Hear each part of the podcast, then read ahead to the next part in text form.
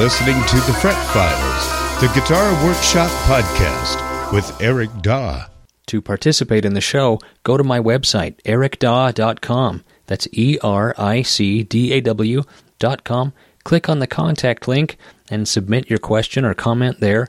I'll use it as part of the show. The other way to do it is to call or text 757 774 8482. Leave your voicemail there and I'll use that as part of the show. And now, the Fret Files Podcast.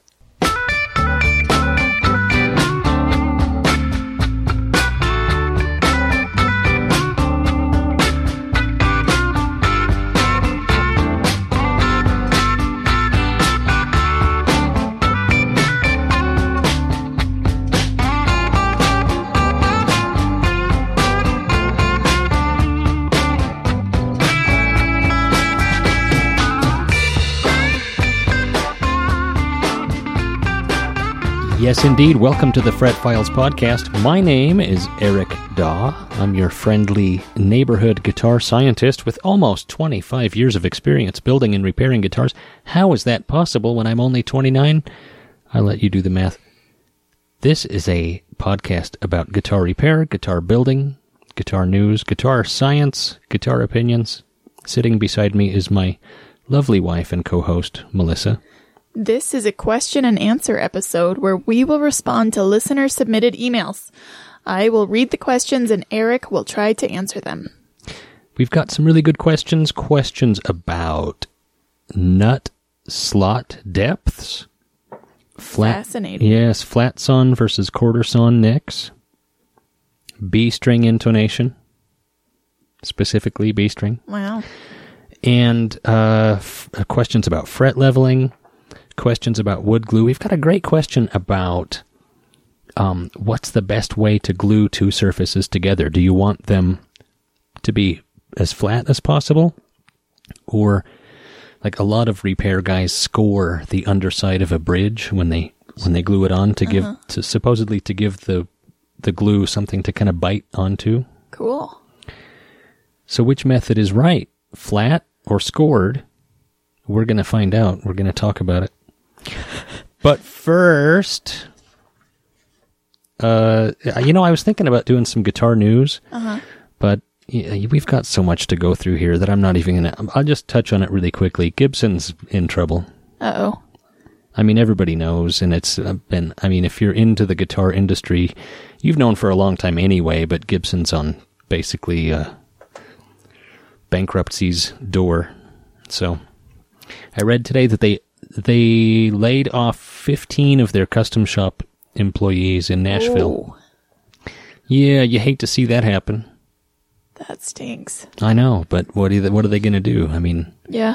they got to cut some some some spending somewhere, right? Right.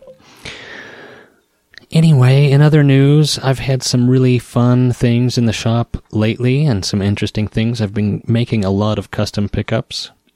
I uh, sent a uh, bass pickup to Sweden recently. Oh. Yeah, custom order. We're going international. Yeah, a lot of uh, you know s- standard fare Strat and Tele pickups. I've been winding P90s and you know all kinds of stuff. Lots of pickups. I just completed two custom guitars uh, that I just sent to Emerald City Guitars in Seattle today. They're gonna they're gonna be on the sales floor at Emerald City. Sweet. Yeah, and I'm working on. Oh man, I got a great guitar. I really I bought it to resell, but uh, t- the more I looked at it and the more I worked on it, the more I fell in love with it. I think I'm going to keep it. It's that. it's the uh, Oh, Roy. Really? Yeah, you knew about that, didn't you? I think I'm going to keep that guitar. It's a Harmony archtop from the 50s. Uh, it's a Roy Smeck branded archtop. Great little guitar, blonde archtop electric guitar, no cutaway. Two single coil pickups. They're the P13s. They're made by Gibson. They're kind of the precursor to the P90. Really cool pickups. They really sound great. Anyway, I I think what I'm going to do is sell a couple other guitars and keep that one Oh, because okay. it's well, I got it for a good price, and it needed some work, so the top was collapsing on it. And so I picked it up for a, a pretty good price, and I thought, well, you know, I'll fix it. There's either, I thought maybe there were some loose braces in there or something was going on. I get it in my shop, take the pickups off, get a mirror in there, start looking around. There's no braces in that guitar. I don't understand how it's because that's just thi- pretty thin. It's wood. pretty thick. It's pretty thick Is it? plywood Oh, that they, um, I'm sure, pressed into the archtop shape at the factory. But over the last, you know, s- 60, 70 years, the top has just collapsed under the uh, string tension. I mean, not terribly, but enough that it needed to be corrected. So yeah. I actually added some braces to it. I, I, I heated the guitar up a little bit. I shot some steam in there. I, I put some, uh, some, uh, there's, I've got some little clamps that expand. They're jack clamps basically for gluing braces. Cool. And I slowly started to kind of pressure the top back into where I wanted it to be. And, um, you know, once I got it kind of looking right, I made a couple braces and I just added my own braces. I don't care. Who's going to stop me? Anyway, it works great. you look at the top now and it's not really sagging at all. It looks perfect. So, Cool. Yeah, I mean, it's not some, they're not full braces that run the whole length of the body, Right. but it, it- about halfway. nice. Yeah, and it really helped. It really did the trick. And I thought I should hold on to this thing at least for a little while to keep an eye on this, you know, modification Right. that I've done. Just in case. And it did change the tone a little bit, but uh, it's playable now where it wasn't really before. So, Well, cool. yeah, super cool. What else is going on? What's on your bench? What are you working on? Well, uh, I'm actually working on a pick guard, my first pick guard ever. A leather pick guard? A leather pick guard. It's uh, a pinup girl on a bomb. And, uh, Wait, a pinup girl on a bomb? Like Yeah. riding a bomb? like riding a bomb in, into the sunset. like Slim Pickens from the movie. Uh, Strangelove? Str- yeah, Doctor Strangelove. Yeah. Wow. Yeah. Um, and it's actually uh, for my dad, which is a little weird, but cool. My dad's in a cool band and he wants a cool pick guard for his guitar. Yeah, it looks really cool. Thanks. Yeah, it's going to be awesome. We have a few calls. We have two calls. Wow. I know. Let's let's uh, let's take them, shall we? Sounds good. Hey, this message is for the Fret Files. This is Andrew in Northern California. Hey, I'm an amateur builder and uh, guitar fixer, and uh, built a couple acoustics and just doing a little bit of repair and fret jobs for friends. Um, I had a friend come to me with um, like a middle '80s Alvarez steel string acoustic, like D shape, and it it looks like um, he's played the snot out of that thing. Uh, you, it's what he had when he was in high school, and so he's got all this emotional attachment to it. Um, but it looks like most of the bracing of the top is either cracked or collapsed. Um, the bridge is rotating pretty hard, and it looks like um, somebody put some kind of wooden bridge support device on the bridge plate, almost like what a Breedlove has when it comes stock. I don't know if that was stock on Alvarez's too, or if somebody added that later. Um, seems to me the most straightforward thing would be to pop that Ivoroid binding off and get the back off and just rebrace the whole darn thing, um, which I would do for him because he's a cool dude. Uh, but I've never pulled the back off a guitar, nor have I pulled binding off. Um, I know it's kind of crazy and out of the box, but it would be a fun project to do. And um, if it plays at all when we're done, he'll be very, very happy. So, um, any pointers for getting the binding off and then um, getting the back off? It looks like it just has a nitro finish. It's not super thick. You know, I don't, I don't think it's a UV thing or a pop, nasty poly finish or anything. Um, so, wonder if you had any pointers for me. Um, I know the guitar's probably not worth it. Uh, somebody told them it cost them eight hundred dollars to do at a shop, um, I guess, but it'd be kind of a fun thing to do for beer and hang out. So, anyway, thoughts? I'd appreciate it. Love the show, and um, yeah, appreciate it. Did you catch his name? Was it Andrew? I think it was Andrew. Yeah. Andrew. Very, very ambitious of you, my friend. Uh, but you know, here's the deal. That so first of all, that bridge support system you're talking about is called a bridge doctor. Uh, that's it's I think the uh, they're sold by something called JLD JLD Research or something like that. Bridge Doctor is what it's called, and they yeah they are installed in a lot of Breedloves. That's a that's a solution that um isn't acceptable to install on a nice guitar, or I don't want to say that's not a nice guitar, on a valuable guitar. Like you would never want to put a bridge doctor in a vintage Martin or a Gibson or something.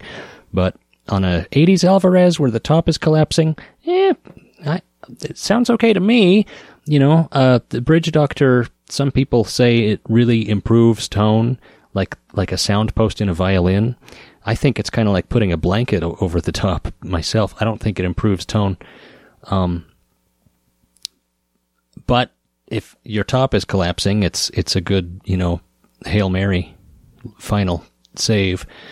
Anyway, that so that could come out, and if you're going to rebrace the thing, um, I'd be. T- I mean, I don't. I haven't seen how bad it is, so I don't know if you're really up against a, a really bad project here or not. I've almost never ever had to do something that extreme. You can almost always work inside the guitar. Of course, I have really skinny arms; they fit in the sound hole, you know, all the way. over. So, you know, maybe. Well, I mean, working on the inside of a guitar is difficult. Yeah. If you've got braces that are collapsing and falling in, and they're way back, you know, by the Yeah. end block, And you have fat arms too. and you have fat arms and a small sound hole, I don't know what you're up against there. it's a big problem. Well, Sorry. anyhow, if you're gonna take the back off, it would certainly uh, make working on the top easier. But taking the back off is, uh, it's not that fun. I, I feel like taking the back off is fine, but putting it back on, that's probably the. Well, getting it back on cleanly and making it look like it never happened, that's really the trick. So it sounds like it's got binding. That needs to come off. The first thing I would do would be to score very carefully, score exactly where the binding meets the wood so that when you take the binding off, it doesn't take a bunch of finish with it. So you'll score the binding. Some people even scrape the finish off of the binding just as a further precaution, you know. Right. So, um, but you'll you'll want to remove all the binding. so do you heat it up to take it off, or do you The just binding, no. Um, chisel it out? y- yeah. That, so, I don't know what the neck heel looks like that on either. Usually, the seam is right behind where the neck, uh, the back of the neck is. You know. Okay, yeah. So the seam will be right there. You'll want to start at the seam. And if you can get the binding off, score around it, and then you can very carefully take it off. And then once the binding's off, uh, you can work a. You want a very thin, very sharp spatula that um, you can heat up. So I use, you know, you use a hot spatula to get into that joint. I don't know if Al- I doubt Alvarez uses hide glue. They're probably uh, they're probably like a modern Titebond glue. The, I, I assume that's a Japanese made guitar. Anyhow, my biggest word of caution is take your time and be super careful. And have fun. Have fun.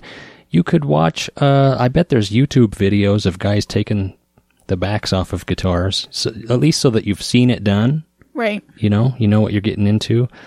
Um, sometimes you can work uh, your first the the first cut internally. It, reach inside the guitar and, and do the first.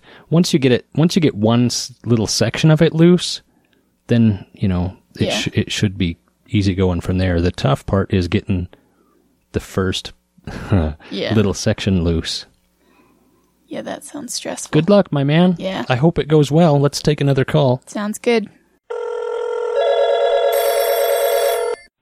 G'day, Eric and Mel. This is uh, Andy. Just wanted to uh, let Mel know I listened to the uh, last episode of the uh, the podcast, and you definitely have more than one Australian listener.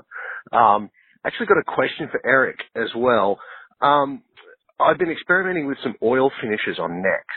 Just wondering if you've tried that at all, and if uh, you had any success with any particular brands. I've used Tru-Oil and uh, and sort of messed around with with a couple of different combinations. But just wondering if you had any real success with uh, with any of those if you've tried any.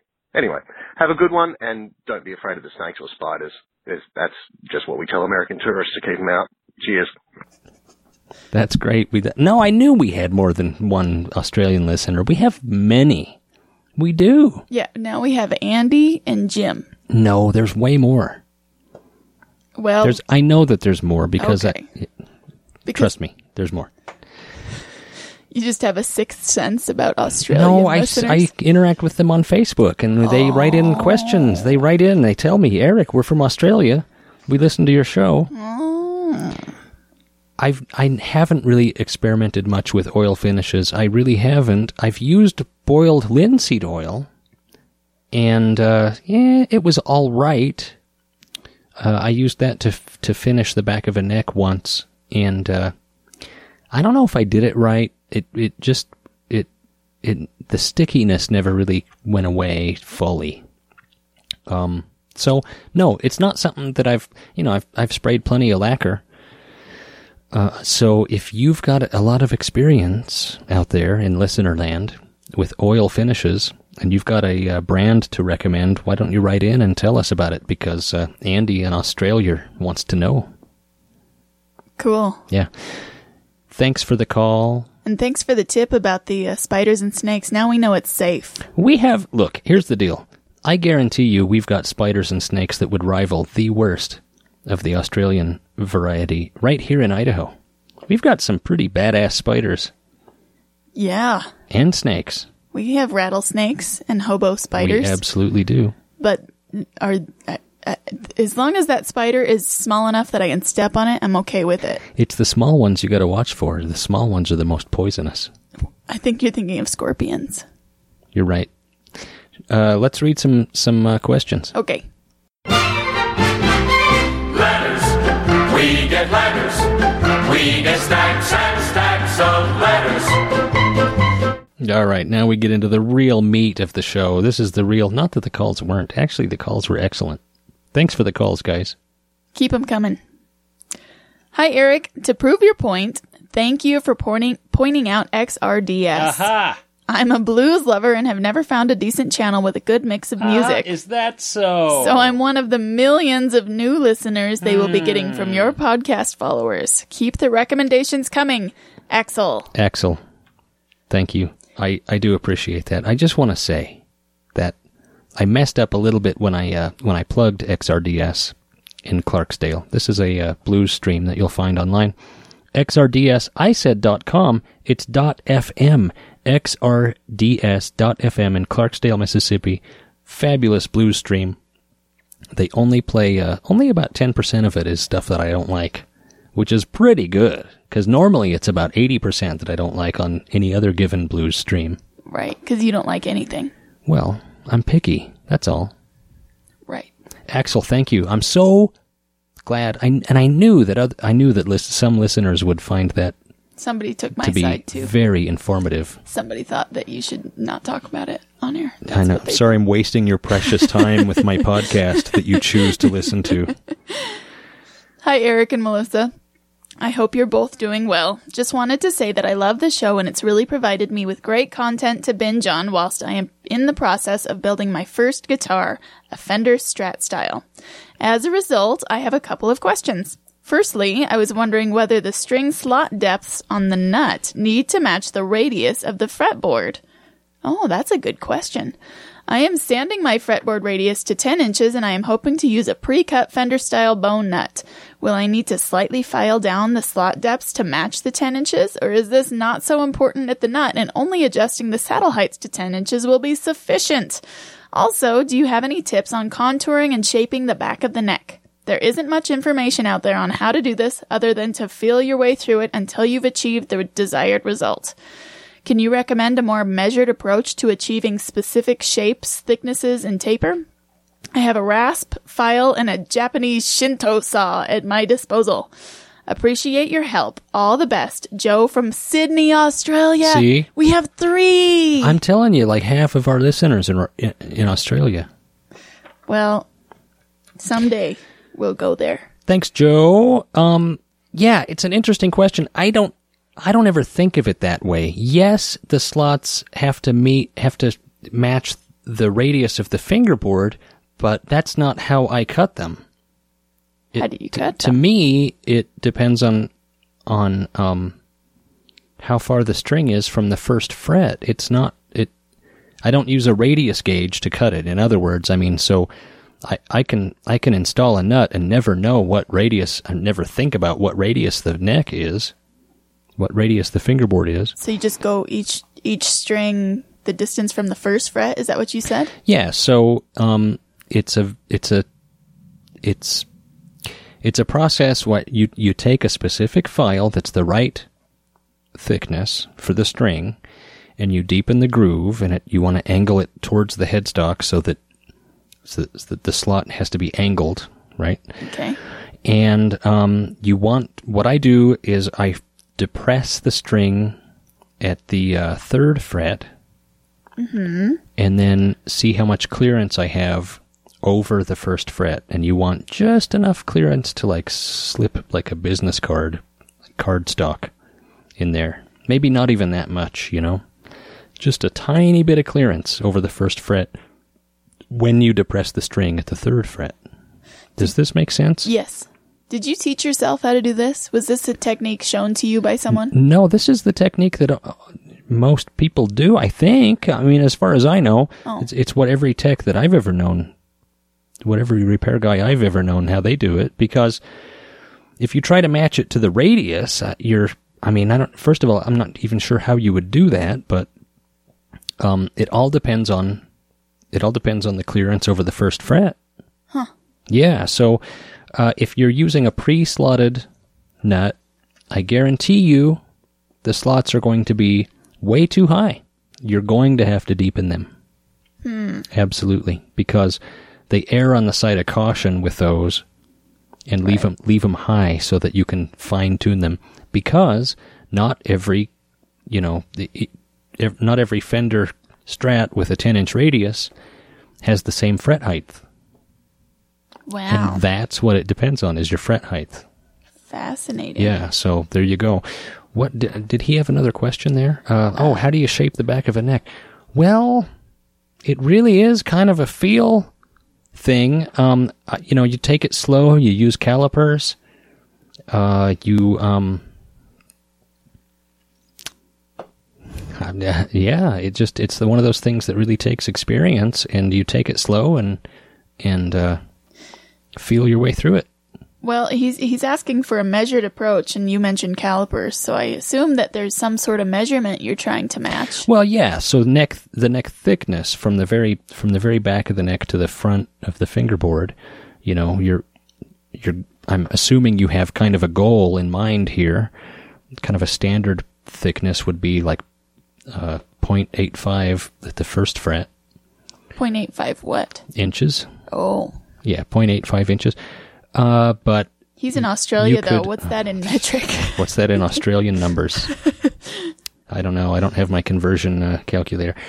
Uh, so yeah, you know, but there's more to it than just depth. There's the way it rounds off, whether it's whether it's a very, you know, there's like a U-shaped neck where the sides are almost straight and then it really comes into a, a curve, Right. or it really starts curving early Like and a- then comes down and you know sometimes they come into a point like a V at the very mm-hmm. back. So it really is personal preference and experience. so maybe just take a look at what you you're playing so far that that he likes and yeah, try I'm sure. and imitate it. well, or- yeah, you've got a you've got a neck profile in mind, and then you need to by hand shape it into that profile, taking it one little bit at a time and and taking measurements as you go. Wow. Thanks, Joe. Hello from Philly. Thank you for connecting me with Mr. Neck Dive here in Philadelphia. Oh yeah. I was listening to episode 54 while setting up an acquaintance's guitar when you read my fellow Eagle's email and he stated that he could not use a leather or suede guitar strap to fight neck dive because he is a vegan. I hooked those two guys up. Now Not not Well, in that way, people. I set him up on a blind date of sorts, a blind luthier date. I hope Now are you guys best friends now? here's the here's the deal. I was hesitant to do that because What if one guy kills the other? Then it would be your What? fault. It would be my fault. Your fault. In fact, That's- I'm that's not surprised that the police aren't knocking on the door right now. I'm just being silly. Go ahead. I'm so sorry. I literally lulled, as the kids say, so loud that my wife came in from the other room and asked me if everything was okay. He lulled at the vegan part. Yeah, so it's is that thing. Does that I don't, I don't understand why he's laughing. Oh, because vegans are hilarious. You didn't know that? that's, that's why they're vegans is for the for the lulls. I don't know. Maybe he it just surprised him so much that he lulled. Well, here's here's a guy that's got a problem. We come up with a solution with the help of listeners. I mean, this took multiple people to even get this solution to his ears. And he come he comes up with a reason why it won't work. Ah, Hey. well, I would have used a suede strap, except Come on, I'm a vegan. there's nothing. wrong I'm with not saying there's anything wrong with it. I'm saying that he had an objection to our solution, Well, which is pretty funny. You've got to admit, it's pretty funny. All I'm saying is that he. I can mean, what are the odds? the concept of our solution and Sure. use it in a vegan Right. manner? But it just goes to show you that no matter what solution you come up with, there's always going to be an objection somewhere. Right. Some unforeseen objection. It was that's why it was funny. Not vegans aren't laughable. It's not nobody's laughing at vegans. it's just it was just funny that he had an objection to the solution. I mean, what are the odds that he would What are the odds? It was funny. Go ahead. We uh, we don't judge here. We we're all we accept everybody here. Uh, here's a question for you: Do you take special precautions when performing fret leveling and crowning on a fretboard with binding and nibs? If so, what are the steps? If not, can you set my mind at ease that I will not damage the damage the nib binding over frets when performing leveling and crowning? Thanks, Idaho Joe in Philly. Cool. Fret leveling on a guitar with binding nibs is no big deal. It's not a big deal. Uh, refretting, that is a big deal when you've got nibs, binding nibs. But no, fret leveling, you're, you're not going to damage anything. Just be careful. It, it'll be great. Are, are nibs just a design? As, I mean, is there any purpose to nibs? No, it's not the, it's so close to the edge of the neck that it, it's not the playing surface of the fret. It's just a, it's just a, de- a design element that Gibson started What a pain in the rear end. Yeah. Well, they um they fretted the guitar and then put the binding on. So then they had to cut the binding. Well, they yeah they fretted the fingerboard and then they put the binding on, so the binding has speed bumps at the end of every fret. Right. No big deal. And yeah, no big deal to do a fret level on it too. Just be careful and don't round it over with the file and don't sand them off and don't polish them off. What the- Just be careful. That's all. hey, Eric and Mel. I absolutely love your show. The chemistry between you two is pretty awesome and makes the listener feel like they are just shooting the breeze with a couple of good friends. That's good. You're our only friends, listeners. We're we're all good friends here. My question is a simple one, I think. If I am fretting most notes when I play, i.e., not playing many open strings, does it really make much difference what my nut is made of? Thanks for the podcast. Oh, and thank you for the recommendation about XRDS radio. See? Love it. See that? Regards, Randy in beautiful Eastern Oregon. Thanks, Randy. My fellow blues lover. Uh, I tell you, um, it's, yeah, sure. I guess if you're not ever going to play open notes, it doesn't matter. Um, it's like if your first fret buzzes and you never play below the third fret, does it matter? If a tree falls in the forest and nobody's around to hear it, does it make, you know? I mean, I guess it doesn't matter, but d- you, you play open notes though, don't you? I mean, you got to. I'm, I'm sure you play play an point. occasional open note. Um, I like bone for a nut. I, I I guess I guess that's what it comes down to to me is is uh, a plastic nut looks and feels cheap, you know, and I don't want cheap parts on my guitar. That's all. That's all it really. That's that's really most of what it is to me. So, thanks, Randy. Hi, Eric and Melissa. I love the show and have been listening to all the back episodes. They are great. My question is about my Gibson SJ200. It has a TUSQ, nut, and saddle, and I am guessing the pins are the same as they appear to be some sort of plastic. I would like to replace the bridge pins with bone ones, and I see that StewMac sells some good looking Waverly ones with abalone dots. I think they would look great on this guitar. Do these need to be fitted to the guitar or do they drop in? Also, the saddle has all sorts of angles molded in for intonation. If you replace it with bone, do you file these in? Thanks and keep up the good work. Tyler. Thanks, Tyler. Those bridge pins may or may not need to be fitted to the guitar. I, it's hard for me to say. Um, oftentimes, uh, they will stick up a little bit too high, and you'll have to open up the holes just a little bit with a tapered reamer. Or you could sand the pins down a little bit. Either way, but you know, usually what I do is just open up the holes just a little bit for the. They'll, they'll, they might drop right in chances are they they just might drop right in. I don't know. So we're dealing with wood, and uh, it's a tapered hole. It's anybody's guess. Is is are they going to drop right in or not? I don't know. But those are good looking pins. I like those. Um, StewMac sells some nice bone bridge pins. Uh, make sure you get the slotted ones. And uh, Allparts sells some nice looking bone ones too. It says they're camel bone. Wow. Yeah, which I you know, most bone that you buy, like saddles and everything, is is cow bone. Right. Yeah, but Allparts sells some camel bone. I don't know why, but they do. Yeah, they look good. I've used them before. Uh, yeah, if you replace the saddle, um, does it need to have the angles filed in for intonation?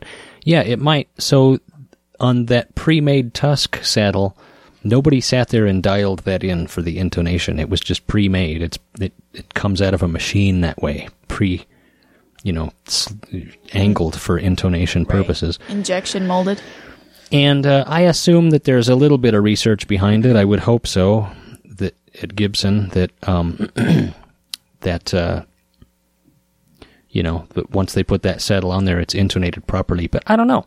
What I would do if I were replacing the saddle is I would make a bone saddle that has um, it's just you know straight. Well, like a a a, a curve across the top. What am I trying to say? Uh, Not angled. well, just a, a smooth saddle, rounded on the top, smooth saddle, and then check the intonation with an accurate tuner. And if you need to file away some parts to nudge the string back or forth a little bit, then you can do that.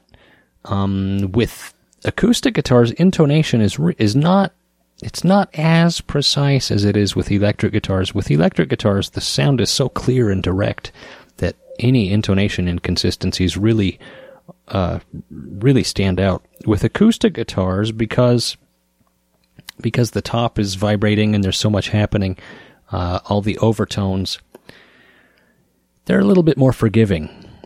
They don't have to be as precise as electric guitars tend to need to be. So, uh, is it absolutely necessary to file in those intonation notches? No, but I would check it and uh, then proceed from there.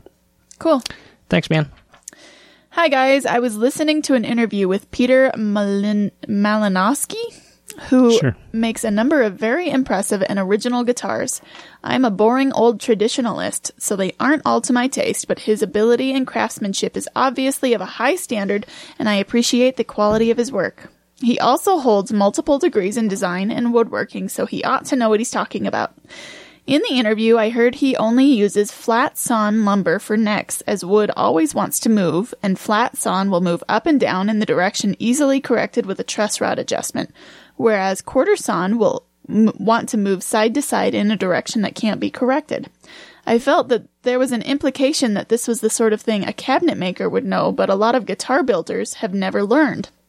He seems to be amusingly curmudgeonly and quite happy to go against convention, but what he says also makes sense and he has the experience to back it up. So I really just wanted to hear your thoughts on this as I have never heard anyone else talk about it. I don't know how often necks banana off to the side due to wood movement, so maybe this isn't worth, worrying about. By the same token, I don't hear of flat sawn necks snapping in half because they aren't as strong as quarter sawn ones. What do you think? Cheers, Scott from London. Thanks, Scott. Yeah, it's interesting. It's an interesting theory, and uh, I'm certainly, you know, nobody's right and nobody's wrong. I mean, you're going to hear all kinds of uh, different theories from people, but um, I, you know,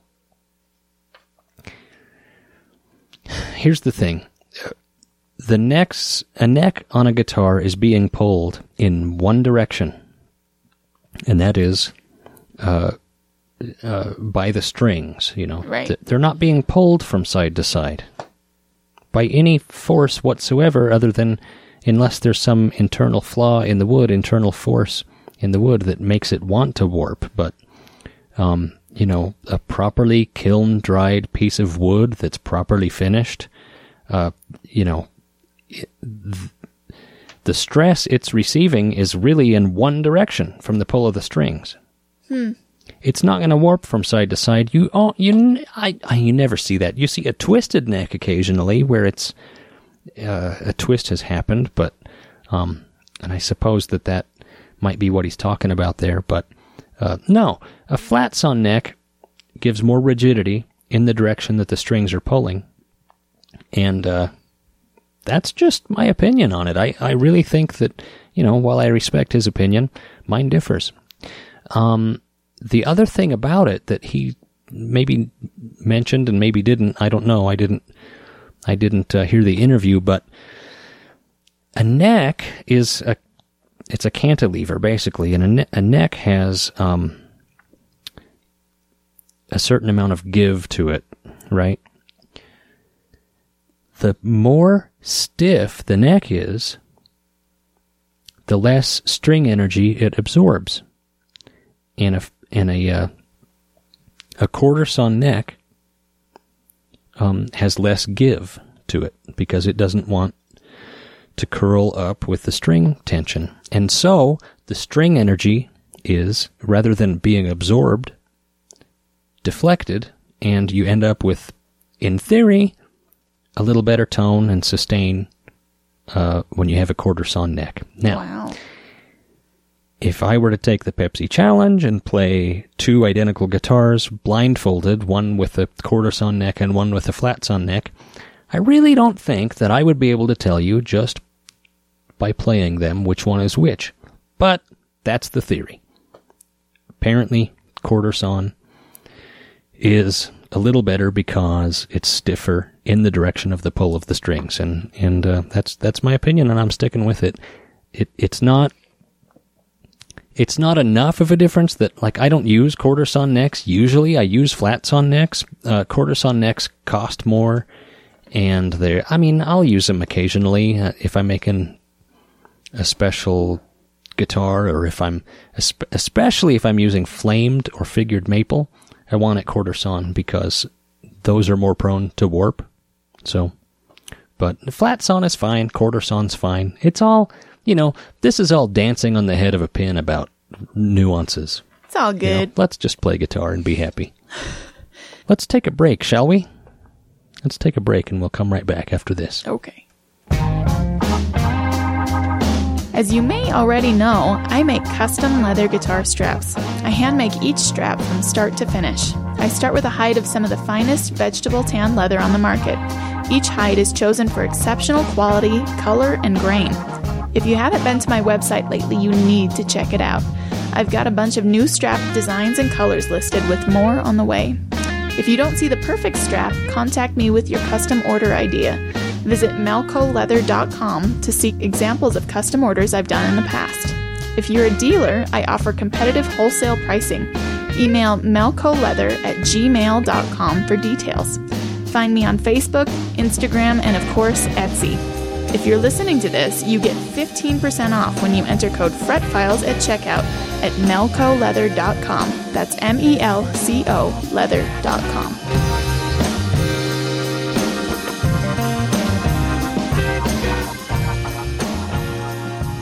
It's hard for me to talk about the guitars that I make. I feel like I'm bragging or I feel like I'm being a pushy salesman, but I'm not above reading unsolicited emails from happy owners of my guitars and uh, calling it a commercial. Hi, Eric. Hope you are doing well. Just wanted to follow up and say that I love this guitar. The tonal difference in all of the switch positions is amazing. The neck is so fast and straight, and it's very light. Most importantly, the pickups are incredible. Any tone is available. Nate. Wow. Thanks, Nate. I'm so glad that he's happy with that one. Eric, thanks so much for making my favorite guitar. I've Wow. owned so many, and I can't figure out why this guitar feels like the one that I've been playing with my whole life, even though I've only had it a month. Thank you, Eli. Right on. You did it again, my friend. Why do your pickups sound so good? David. you know, I tell people it's like it's like making a cake. You got to have the right recipe, you got to have quality ingredients, and you have to it all comes together in a certain way. And if you do the wrong thing at any certain step, then you end up with a bad cake. Right. It's like making a delicious, very good sounding cake. Go ahead. Recently purchased the Nitro Blonde pinup custom guitar you made. The intonation, resonance, playability, and that amazing tone in all three coil selections is by far the best I have ever played. I plug in and can't stop playing for hours. I will probably sell both of my other guitars and get another pinup. Thanks, Oh. Douglas. That's what I like to hear. Douglas, thank you. And you guys are so nice. You can see these lovely creations at pinupcustomguitars.com. That's P I N U P, like pinup girl, pinupcustomguitars.com. Hey Eric, I had a Schecter Telly that I had a lot I like about, but I never liked the feel of the neck. Too thin and D-shaped. I found a cool Fender Telly neck that had meat and a lot less lacquer. Also my preference. For the most part, transplant was nearly seamless. I did have to open up the neck pocket with some sandpaper to get a good fit.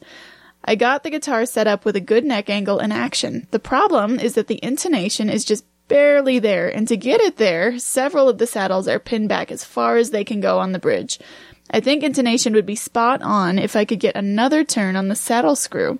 The current bridge is a roller bridge that helps with staying in tune with the Bigsby. I was wondering if you know any tricks for getting another sixteenth of an inch of string length out of a bridge. Are there some bridges known to have wider variation for string length? Should I switch away from roller bridge to squeeze a little more length out of the shaper saddle? Any advice appreciated. Thanks, Jeff. Jeff, you're going to need all the help you can get on tuning with that Bigsby. No, I'm just kidding. I'm just giving Jeff a hard time. I'm not a big fan of Bigsby's. I think they. Yeah. Anyway, uh, here you go. Uh, I don't know because I haven't seen your guitar. I'm trying to picture what bridge you have. You say it's a roller bridge, so I'm I'm picturing like a. Uh, you've got you've got the Fender. You so you've got a Telly that's got a probably the horseshoe Bigsby, and then like a roller bridge, like a like a Gretsch would have or something. So, um, yeah, measure that sucker and see. Maybe you can get a wider bridge, like a Nashville. A Nashville uh, Tune-o-matic has a it's it's wider, and you can often get a little more throw on those screws, get the intonation a little closer. Um, I, I don't I don't have any tricks up my sleeve. I can't think of any secret, you know, Guitar voodoo. secret guitar voodoo um, to get that to intonate more properly. Other than changing out the bridge uh, with something a little wider, um, the other way to do it is to, you know, pull the posts and dowel the holes and fill them and then re-drill and move the whole bridge, which, you know, it's kind of a kind of a big process, you know. So, but that can be done. You could do that too. So those are two options: wider bridge, move the posts. Cool. Thanks, man. Hey, Eric and Melissa, got a few questions around tuning. Why is it that the B string is so often the hardest to keep in tune on many guitars? Any tips on guitar setup ties to combat tips to combat this? Also, what are the pros and cons of wound versus unwound G strings? Question two. I love SGs, but I often hear that vintage SGs have tuning stability issues. Does this fit with your experience? Any tips? Love the podcast as always. Keep it up. What you're doing is valuable and unique. P.S. My telly is still playing great. Thanks for setting it up so well. Warren in Seattle. Thanks, Warren. I really appreciate it, man. And uh, yeah, the B and the G strings are always the problem spot on intonation, aren't they? And I think it's because we, as guitar players, like to bend the living tar out of those strings. Uh, it's also a function of, you know, back in the day, everybody used a wound G string, and that's a lot more stable. Um, it'll intonate differently, so you know it has the guitar has to be re-intonated for a wound G. But the the the problem with a wound G string is it's really hard to bend. And uh, try playing Chuck Berry with a wound G string. You know, you just can't do it. It's very hard to do. So, yeah, those are the, the yeah, those are always the problem. Those are always the problem spots, the G and the B string.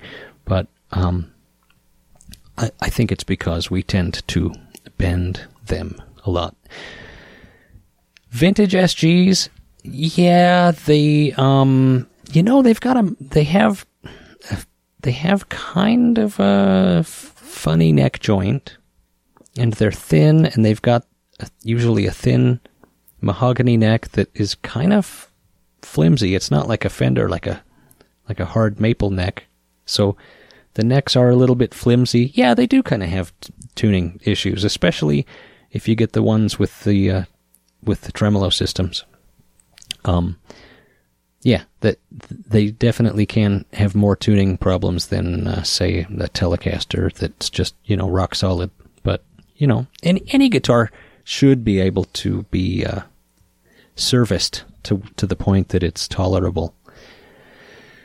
Yeah, there you go. That's Cool. that's my answer. Thanks, Warren. I, I do appreciate it, man, and I'm glad that uh, yeah, it sounds like I set up his telly, and uh, yeah, Great. thanks for letting me do that. Do you have an opinion on tailpiece height for ABR1? Is that what is that what that says? Yes. Style bridges. How significant is the don't let the strings touch the back of the bridge philosophy? Thanks, Lane. Thank you, Lane. Yeah, the ABR1 is is the part number for the Tune-o-matic, the Gib- Gibson Tune-o-matic bridge. It sounds like a nuclear testing facility. The ABR1. The reactors have gone critical at ABR1.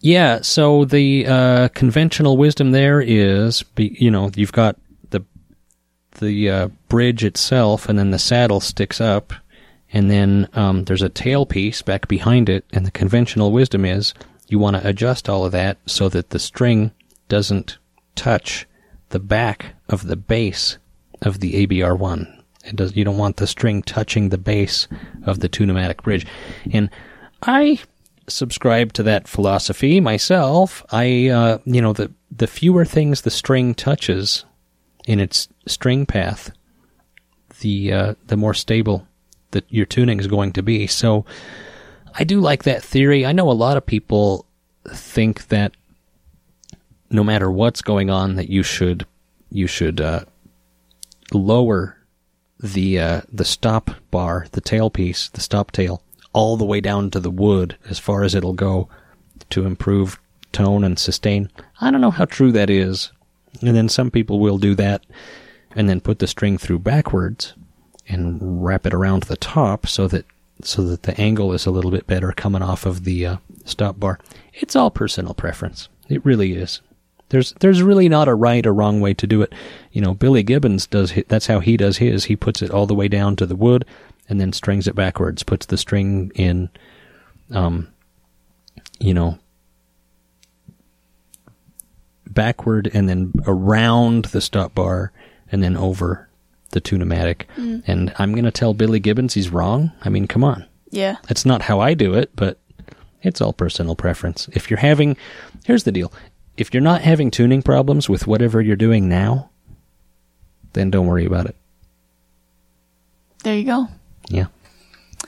Hi, Eric. I really enjoy the podcast, and I am just two episodes shy of having listened to them all. Wow. Thanks for all the great work and effort put, it, put into them. My question is regarding acoustic neck resets. I recently contacted a local, local luthier about possibly having a neck reset done on my 2000 2001 Martin Aught 15S. I was advised by this luthier that no one would be willing to do a neck reset, and the only option would be to have the bridge shaved. I was curious if this was considered a legitimate method or a hack repair. I leaned towards a hack repair since if the problem appeared again, the guitar would require both a new bridge and a neck reset.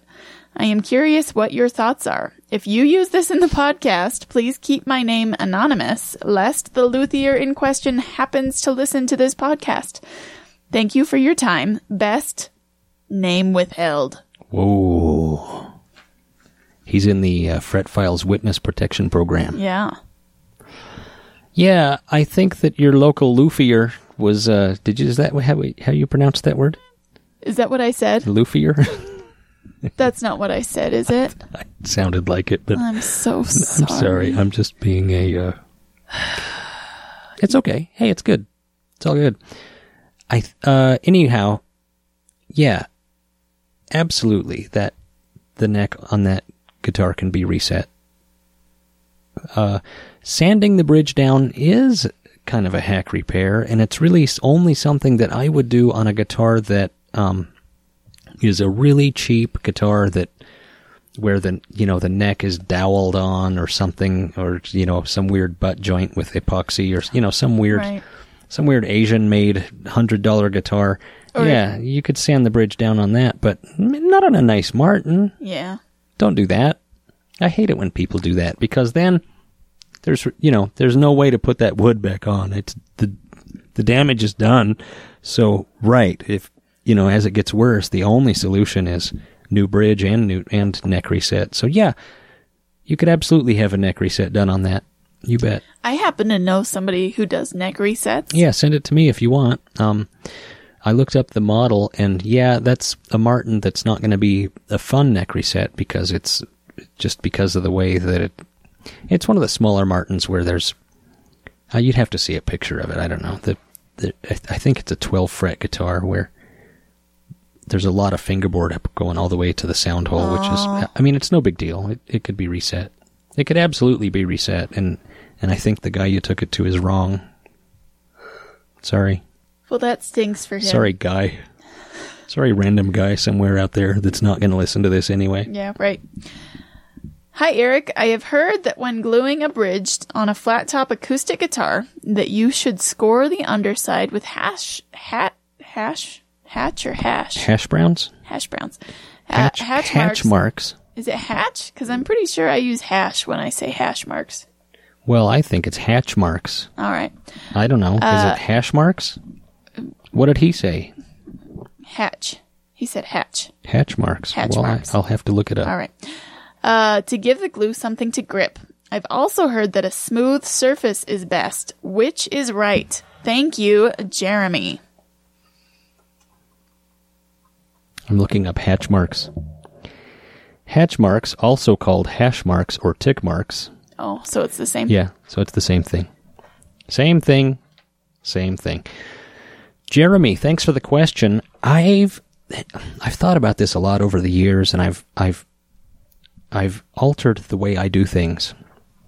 I was taught, you know, almost 25 years ago, Yes. I was taught that when you reglue a bridge on an acoustic guitar, that you take a blade and you put hatch marks on the underside and you know you score it Right. to give the glue something to bite into. And it made sense to me. And so you know i did that for years. Well somebody at some point explained to me that um, the best way to do it is uh, to get the surfaces as flat as possible. And if you think about like uh, two panes of glass stuck together and you know they're hard to get apart Right. it's because they're it's f- just flat. And uh that's just the physics of it. Anyhow this don't take my word for it. This comes from uh, popular woodworking magazine. I'm going to read this for you. An article by Steve Shanesy in popular woodworking magazine and uh, this is a letter that they printed from Bob Behnke who is franklin's senior technical specialist franklin uh, makes Titebond the, the glue Sure. and he uh, uh, is the senior technical specialist for that glue company, and this is what he says about it. Our work has shown that a smooth surface will always have higher strength than a rough surface. 200 grit or higher sanding to get flat or tight fitting joints works well. Wood glues work by attaching to cellulose on the wood, and the smoother and tighter the joint, the less adhesive is needed to bond the surfaces. Less adhesive gives fewer areas of imperfections, bubbles, skips, dust, and gaps where stress can accumulate and cause glue line failure. Also, wood glues tend to be around 50% solids, and therefore they shrink when they dry. If the rough surface is too gappy, in quotes, as the adhesive dries and shrinks, it will pull away from one surface or the other, leaving gaps in the glue line, which again will concentrate force when the joint is stressed. This is why wood glues need to be clamped. Clamping keeps the surfaces in contact as the glue shrinks and dries. A note of caution on smooth surfaces. Burnished areas may be smooth but will not bond. So make sure the underside of the bridge isn't burnished. You want to smooth, you want to, you know, sand it with like 220 grit. Interesting. Yeah. So not perfectly smooth, like burnished, but not hatch marks either. Anyway, I continue. Burnished areas may be smooth, but will not bond. Burnishing causes the cellulose to change chemical characteristics and thus not bond to the polyvinyl alcohol portion of the wood glue. Wow. This can be tested by putting a drop of water on the surface of the wood. If it doesn't soak in, the surface is burnished or sealed and should be sanded until cleaned of the burnishing. For hammer veneering, you can use either hot or liquid hide glue. I've read that roughing the surface of the substrate and veneer gives better strength, but our work shows that too much roughing of the surface can loosen the fibers and fiber tear, which can weaken the bond. As above, the adhesive bonds to the cellulose, so a roughed surface is not necessary, but as long as it doesn't damage the wood surface to be bonded, it will produce good results on veneers. That's for Bob Behnke, Senior Technical Advice at, at Senior. What did I say? Senior technical specialist. Senior Technical Specialist at Franklin. Franklin. Yeah. So there you have it. That's interesting. I know, very scientific too, and and you know it makes sense. Yeah. It does make sense. Anyhow, that's the uh, show for today. Thank you for listening. We do appreciate it. Do you like the show? I do. Well, you should tell all your friends. You know, all the friends you have. Yeah, they're Tell they're all listening right now. Share it on Facebook or Instagram or whatever the whatever you're, you know, There's a new one whatever you're doing. called Vero. I don't even want to know about it.